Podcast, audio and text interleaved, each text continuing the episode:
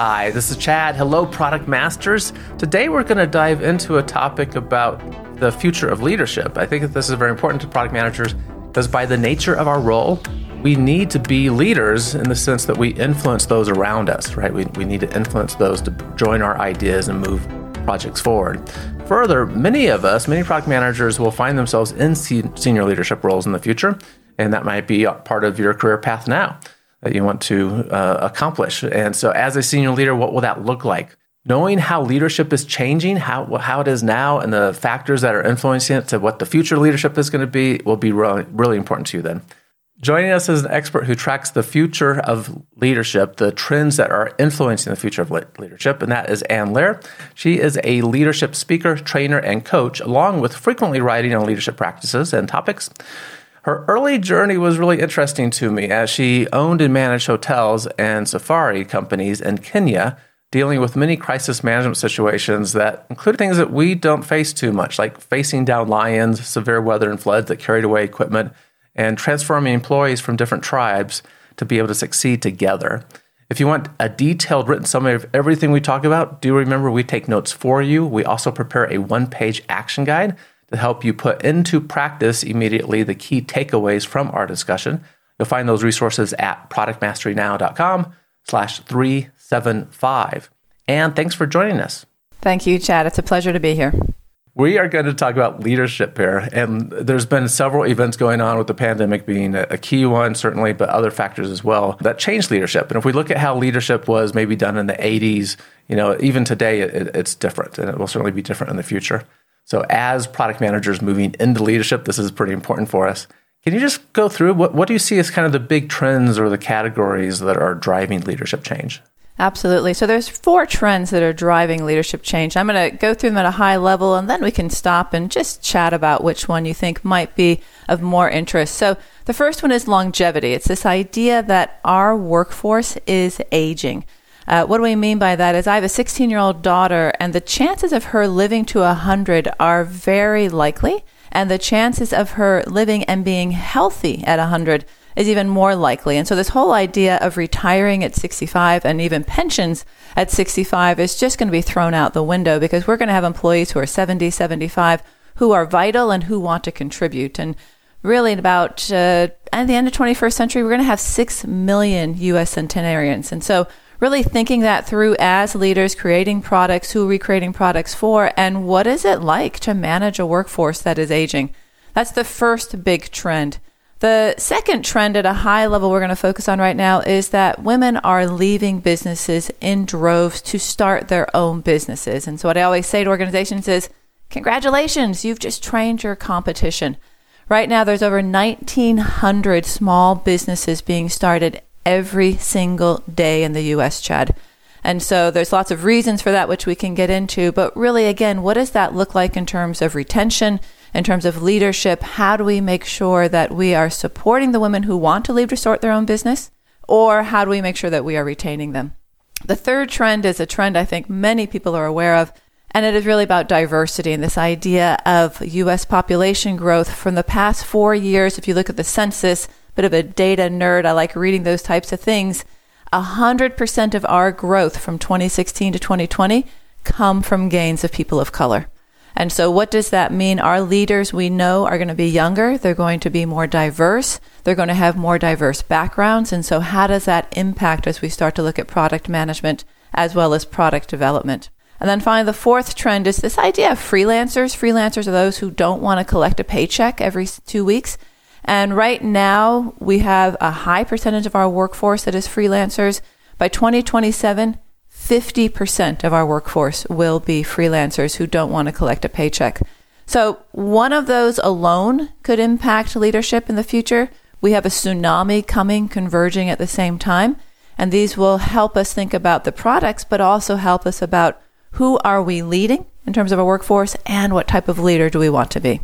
Okay, so there's a lot in there, and a lot of th- th- these are mega trends, right, taking place. The so just just to think about one, the, the first one we started about, you know, the aging workforce, And not that we're just uh, aging and getting out of the workforce, but we're staying in place longer, right? And that's my personal plan as well. I just I don't think it's particularly healthy for us to stop working. So I want to do something as long as I possibly can and contribute and serve others. But that's going to change how leadership works. I remember when I was a young leader, and I had people that were accomplished, right, but were a good deal older than me on my team. And that was something to just kind of work through for myself mentally and for them a little bit too, right? It's like, you know, who, who's this in a sense a young kid, you know, helping me figure out what to do. That that felt a little weird at first, just for, and I think that's going to be very much the standard. And I think from what I've been seeing, this generation of digital nomads that you know were raised uh, in the digital environment entirely, that they're likely to be leaders much younger than we may have seen in the, and to ha- have to just work through that on both both sides. Absolutely, they already see themselves as leaders, Chad. And so they expect to be promoted quickly. They expect to really be able to jump in and do work that is meaningful and purposeful. And so how do we how do we balance that? How do we think about the whole talent life cycle with that in mind, right? So when we think about attraction and recruiting, are we saying to people, "Hey, when you go retire, come on back." Do we have a plan in place to say, "Yes, we would love to have you come back on a part-time basis or a contractor basis?" Only 50% of organizations have that plan in place. So there's that piece of attraction and recruiting. Then there's actually the recruiting piece in terms of what are the skill sets that we're looking for.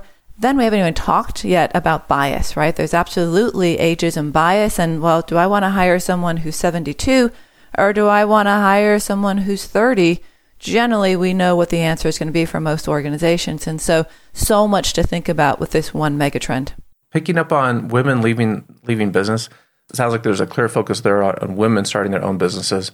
But I was watching the interview with, and I'm drawing blank on his name, uh, the Dirty Jobs host, and the Dirty Jobs show is coming back.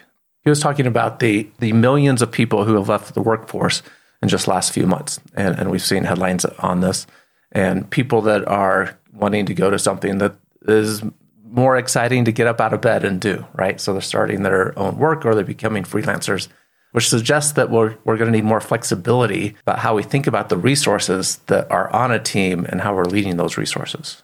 Absolutely. And when we think about resources, we're thinking about the talent development. So thinking about how are we investing in people so that they are growing. The whole idea of a ladder is pretty outdated right now. I often like to think of it as a holacracy, which means I'm going to come over here and I'm going to learn this, and then I'm going to go over here and I'm going to learn this. Because if you think about succession planning, which is just basically who's going to be in what role when, and we know that we have a force coming down in terms of people are coming back because they want to engage, and yet we also have Gen Z coming up, there's going to be a bottleneck. And so, how do we as leaders avoid that bottleneck while also making sure we have the skill set we need to do the job, as well as engaging and retaining people who want to stay there. And the final piece we haven't even touched on yet is this idea of pay equity. One of the biggest reasons is because people are saying, we are not getting the equity that we want. Generally, it is the females. And so we're going to do our own thing to get the equity that we want. Right now, it's going to take 108 years to get that equity at the current rate. And so you can see a lot of women are saying, I have a college degree. Actually, women have more secondary degrees than men do. And so I'm just going to go out and start my own thing. We'll be back in just a minute. This podcast is sponsored by the RPM Experience, the Rapid Product Mastery Experience. In just nine weeks, meeting 75 minutes a week, product managers, teams, and leaders become product masters, creating more value for customers, their organization, and themselves you will build a broad foundation of product management knowledge, get everyone on the same page, while also improving collaboration and renewing a focus on the customer, all resulting in higher performance. Participants feel empowered and more confident about their work. They learn how to create value for customers and revenue for their organization. One product leader who used the RPM experience across a global organization said it is the only training that provides an integrated product management perspective it did exactly what I needed. Many organizations have benefited from the RPM experience, and you'll find them listed at productmasterynow.com/rpm. Go to the same URL and schedule time to talk about how Chad and his team can help you and your organization. To contrast those factors with kind of just where things are now, I, th- I think we're in this very turbulent you know position where where that's all changing quickly. But how, how, does current leadership look like? You know, what's the key things going on with leadership right well, now? Well, as you say, we're we're in a big transition right now. So every organization, every sector, every industry is going to look at a little bit different. So you have the cultures of organizations that are startups. Let's just make it happen. I'm in, based in Washington D.C. You still have a lot of command and control right here. But everybody's trying to figure it out right now and think about resistance, right? This is change management. Change management means there's something changing. How are we going to manage it? Well, our whole society is changing right now. And so, how do we respond to change? It's part of emotional intelligence, which is the way of saying, how do I use my emotions to ground myself to show up fully as well as to influence those around me? And so, right now, this huge transition some people are going to respond to stress and to change by holding even tighter, right? I am really going into command and control right now. Some people are disengaging. That's why we have the great resignation right now.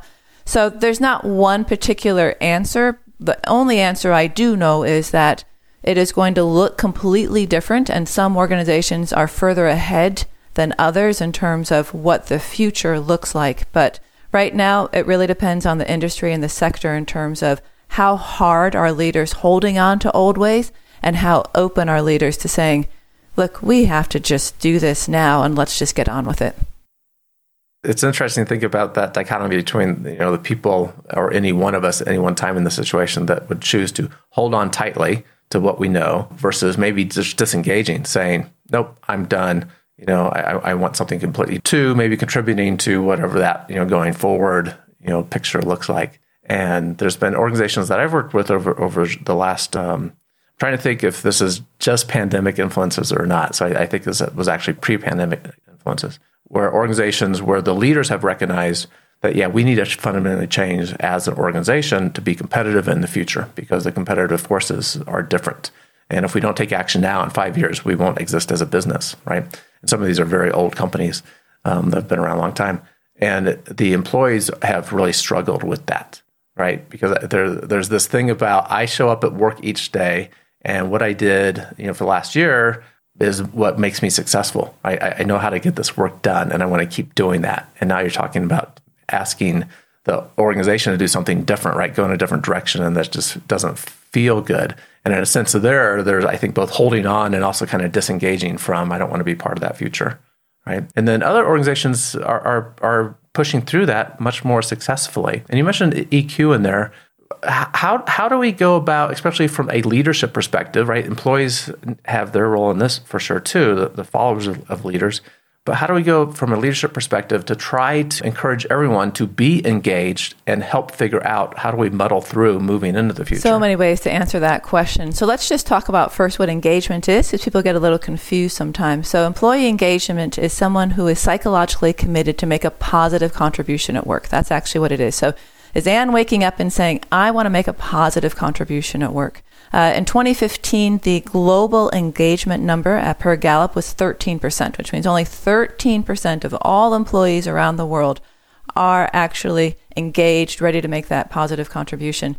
The latest researches were up to 20% globally. Good news is US is actually a little higher. US is in the high 30s. Women are about 2% higher than men right now. So still, let's say 40% just to round it up only 40% of employees in the US are willing to go ahead and do that. So this whole idea of engagement is not do we go from 40 to 100, is how do we go from 40 to 42, 42 to 44, and get people to commit step by step by step, especially through this transition and change that we were talking about.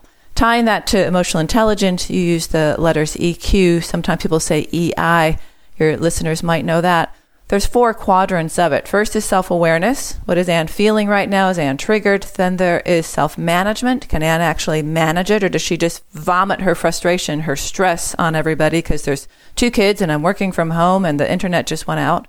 Then there's the social side, which is social awareness. Can Ann read the room, whatever that room looks like a video room, a real room, a country, a nation?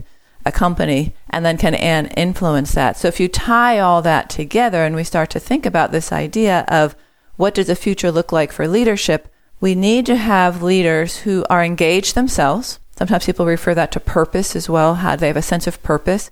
We need to have leaders who know how to engage. So could be through emotional intelligence, could be through coaching. And then we need to be able to have leaders who can inspire, which is one of the competencies of emotional intelligence. That, you know what, I'm really frustrated working from home and my dog is sick and I just got out of COVID, whatever, but I'm still inspired to show up every day.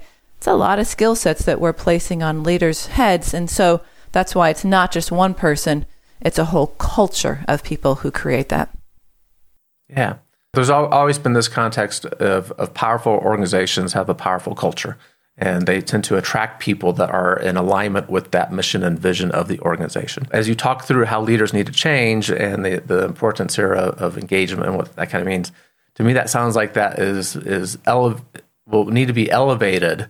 That you need to find the people that really care about the mission, the thing that inspires you, that will inspire them and that kind of the sense of shared community may become more important in the future. Yeah, absolutely. And people get confused about the word culture and they're like, well, what exactly is culture? Well, it's made up of three things it's the behaviors, the mindset, and the value. So, what is the value that the organization, the team purports? What are the behaviors? How do I actually live and work around that? And then what is my mindset around that? And so, if we have a sense of purpose, mission, as you were talking about, as well as values, and we know what the behaviors are expected of me, then we can manage that and we can inspire people to do that. But if I don't even know what's expected of me and I don't know what the accepted behavior, sometimes people call it a norm, is, then how in the world am I going to be inspired to show up even 2% better tomorrow than I was today? Good.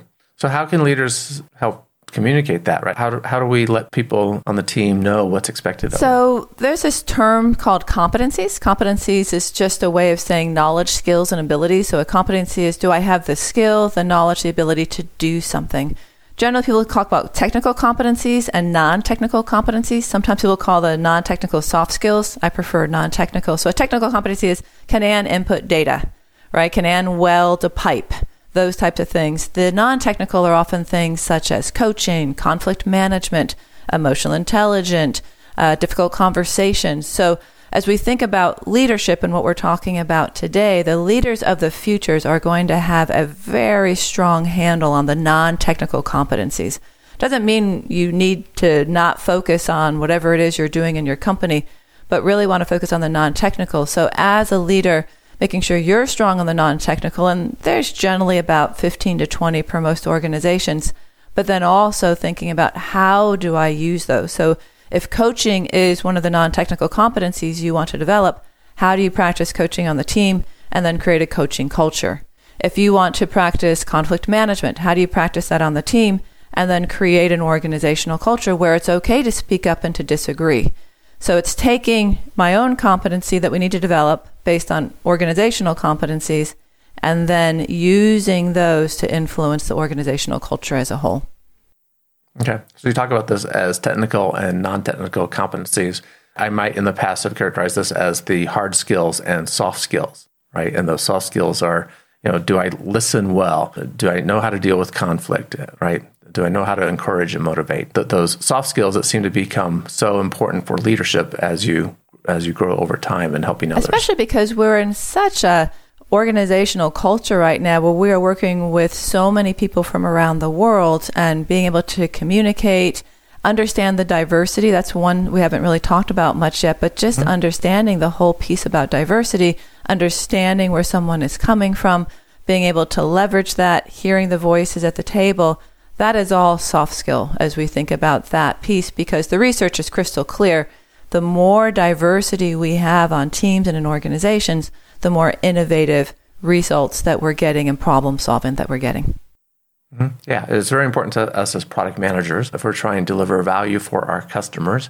The different perspectives, the different experiences, the different skill sets, the different life experiences all are very important. And innovation happens when someone has an idea and someone in another discipline or another set of experiences thinks about it completely differently and then we make everything better together. I've heard this many places, but it, Pixar does this very well, and it's the book Inc., written by their, uh, their CEO, about how, how to do uh, yes and sort of thing, right? I think they call it plussing in their version of things, but it's like, yes, let's take that contribution and make it better, right? And it's everyone working together to make things I better. I love that idea of yes and. People who know me always say, I know what you're going to say, and you're going to say yes, and. And I'm like, yes, because we have to leverage all the different perspectives in order to create a solution that helps whoever we're trying to help right now. So let's take this and try to distill it down into some specific actions that product managers might be thinking about now as they're preparing for leading in the future in what will be a very different environment, right? And I really do think that the the digital natives that are entering the workforce. So people have always been around technology and grew up with that. And they're also digital nomads, being that they can work from anywhere, and they uh, often prefer that to work, work from you know not have constraints with that. That's going to be making up the majority of people kind of driving the workforces of the future. What should we be doing now to help us think about how can I become a better leader in this new emerging environment? So let's just break down coaching as one of the, you use the word soft skills, whatever it may be. So coaching, exactly as you said, is made up of two skills, listening, active listening, and asking questions. I actually think product managers would probably make very good coaches because they're used to asking questions. It's the type of question that's a little different, right? So you want your questions to be open ended. You want them to start with a how or what. If there is just one tip to remember from this chat is start your questions with a how or a what. So instead of saying, hey, Ann, did you do that? And I'm like, well, of course I did it. What do you think? I don't know what I'm doing. Versus, hey, Ann, what challenges are you having? Or what are some opportunities here? Or how can we leverage it? Asking the how or what questions. Another thing that helps leaders is to ask very short questions. The rule of thumb is eight words or less. So instead of, hey, Ann, did you do this? And how did it go? And what's a challenge we need to face? And when can you get it done? Boom, right? I don't even know where to begin. Hey, Ann, really want to talk to you about this product. What are some challenges we need to overcome this month? Ah, I know where to go from there. So if we were going to just think about very simple questions, open ended, eight words or less, and then the last one is probably my favorite, is what we call forward focused. And the tip here is to ask language that is chronological. The reason we do that is many times people start to get stuck into the drama. Well, then this happened, and then that happened, and then this happened. I don't really care as a leader. What I care is what are we doing in the future? I get it. Sounds like it was a really messy meeting.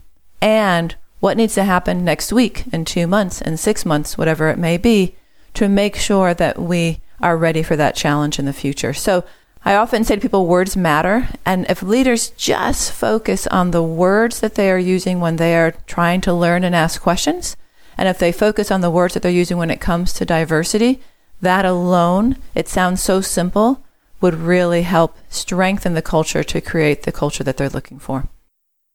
Okay, so I, I, love the clarity about those questions and the the encouragement to be thinking about that. But I think it's also very challenging for us to basically know if we're improving or not. It's easy to have blind spots. And there's times when I say things that I mean completely differently in my head and they come out in a way not intended, right? What, what about having someone to help you, you know, come alongside provide you feedback, you know, that you talk to about this is what I'm trying to accomplish. It seems like it would be valuable to have someone help you with this. Thoughts on Absolutely. that? Yeah, that's what I would call an accountability partner. So, however it looks, you can have a formal accountability partner as an external coach. You meet every other week. You talk about goals. That would be a formal external accountability partner who holds you accountable to whatever it is you say you want to do within that two week period. You can have the same internal. You can have an internal partner, maybe a peer or a colleague to say, Hey, could you hold me accountable? I'm really working on, I want to stop interrupting. Or I'm really working on, I want to be more concise. And I'm practicing it and I've taken some courses or I've learned some things through different programs. And I just need you to do a signal, right? Like, do this when you see me, I'm interrupting someone, or kind of tell me afterwards. So, accountability could partner could be external formal, could be internal formal or could be internal informal. Like, hey, got a minute? I just want to talk about that meeting. I'm really working on not interrupting so much. How did I do? Generally, I prefer the second one. I think the third one can be hard. You're putting someone on the spot and they're like, oh, I don't know, I wasn't really paying attention. So if you were to do the third one, I would just tee it up and say, hey, going into this meeting, I'm really focusing on not interrupting people afterwards, I'm going to ask you how I did. Could you just let me know? But absolutely, accountability partners is what helps us change behavior. I often say, as we think about growing cultures, we go from awareness to action. Awareness is, oh, this isn't working, or oh, this needs to change, or oh, this needs to improve. Action is, what practice are you actually going to do so that it becomes embodied or it becomes normal for you? And in order to get to that action piece, we need exactly what you talk about those accountability partners who help us see our blind spots. Excellent. So, for all of us wanting to prepare for the future leadership and how leadership is changing, now is the time to start. As the old saying goes, if when's the best time to plant a tree? Well, probably 20 years ago, but since we could do that now, right? So get started now. Find an accountability partner and share what it is that you're working on, the areas that you're trying to improve. Maybe make a list and tackle one at a time and, and work on that and make that tan. And frankly, I, I have found a lot of respect in leaders that are very transparent about that and and just come to the team and say, okay, here's an area that I'm trying to grow in. Please give me you know feedback when you I you know see areas that I, I can do better in, right? And, and so. I think accountability partners help when it's when it's reciprocal, right? So it's mm-hmm. not just me. It's like I'll also help you. So it's like, how are you holding me accountable? How am I holding you accountable? So that reciprocal reciprocal is a way to help make sure that people are holding each other accountable. Good. Thank you for the insights about how how leadership is changing now because of this turbulent environment and just the big changes and, shifts, right? With, with, people leaving the workforce, women starting their own businesses, diversity becoming center stage for organizations and being driven by population shifts as well. Freelancers it, it is a different environment that's starting to emerge, and we need to understand how to be successful as leaders because we will continue to need good leaders because the situations will continue to be turbulent in the future. As listeners know, we love an innovation quote around here. What do you have for us, and what does that one mean? I have a quote from Arianna Huffington, uh, who's editor in chief at Huffington Post. And it goes like this We need to accept that we won't always make the right decisions, that we're going to screw up royally sometimes, and understand that failure is not the opposite of success, it is actually part of success. And I think this is really appropriate for product managers as we think about iteration lots of organizations that I work with, they're afraid of making mistakes. People don't speak up, they don't take risks, and really just building it in from day one. And this goes all the way back to elementary school and middle school and high school and university if people choose to go to university to say, mistakes are part of the success. It's okay to make mistakes. It's encouraging to make mistakes. We want to hear and celebrate mistakes. And I actually know a couple of organizations who actually do that. Every week they actually have a who made the biggest mistake this week celebration as a way to say it's baked into our DNA that if we're going to be successful, we are going to royally screw up sometimes. Mm-hmm. Yeah, it's such a good point. And frankly, it's a message I wish I would have heard earlier in my career that that failures is the process, it's the path to success, right? It's how we learn. And you might enjoy this example. Many, many, many episodes ago, I had interviewed one of the directors of innovation at Chick fil A. And as they, they built a, a new innovation facility, and they were trying to encourage everyone, you know, to be part of kind of this innovation culture and contributing ideas. And they ran into resistance. They, they found that employees were really fearful of making a mistake, right? Well, what if I share something and it doesn't go anywhere? You know, I'm going to be blamed. I'm going to make, make a mistake and my ideas won't be valued. And all these things. And so the executives started having town halls sharing their mistakes that they have made over their career and trying to just let everyone know this is this is common. We all make mistakes, and this is part of how we move forward. I love that. I love it when that transparency and that candor is there, and it's like, oh, well, if you made that mistake, then okay, I can make a smaller mistake. Right. Right. Exactly. Okay. Thank you so much for that. And you have a number of resources. You you, you speak, you teach, you write. How can people find out about what you have available for resources and the work that Absolutely. you do? Absolutely. The easiest way is probably just to look up on our website, which is the Center for HCI.org. I'll spell that out. Center, C E N T E R F O R H C I dot org. My name is Ann Loehr, L O E H R. You can also find me many places online. As you said, I have books, I teach, I write articles all the time. And I love to be contacted. I love to share information and I love to learn from others. So feel free to reach out anytime. Excellent. And that's how we got connected. I found some very valuable information that you, ha- you had produced and reached out. And we um, are now talking about the future of leadership together and sharing that with the listeners. So I appreciate that, Ann. Um, thank you so much for being here. Also, listeners, do remember we take detailed notes for you if you want a written summary of everything we talked about and that one page action guide. Just go to productmasterynow.com slash 375. Everyone, keep innovating. Thank you for listening to Product Mastery Now, where product leaders and managers gain product mastery through practical knowledge, influence, and confidence. By listening, you are becoming a product master, creating products customers love. Find additional resources at productmasterynow.com. keep innovating.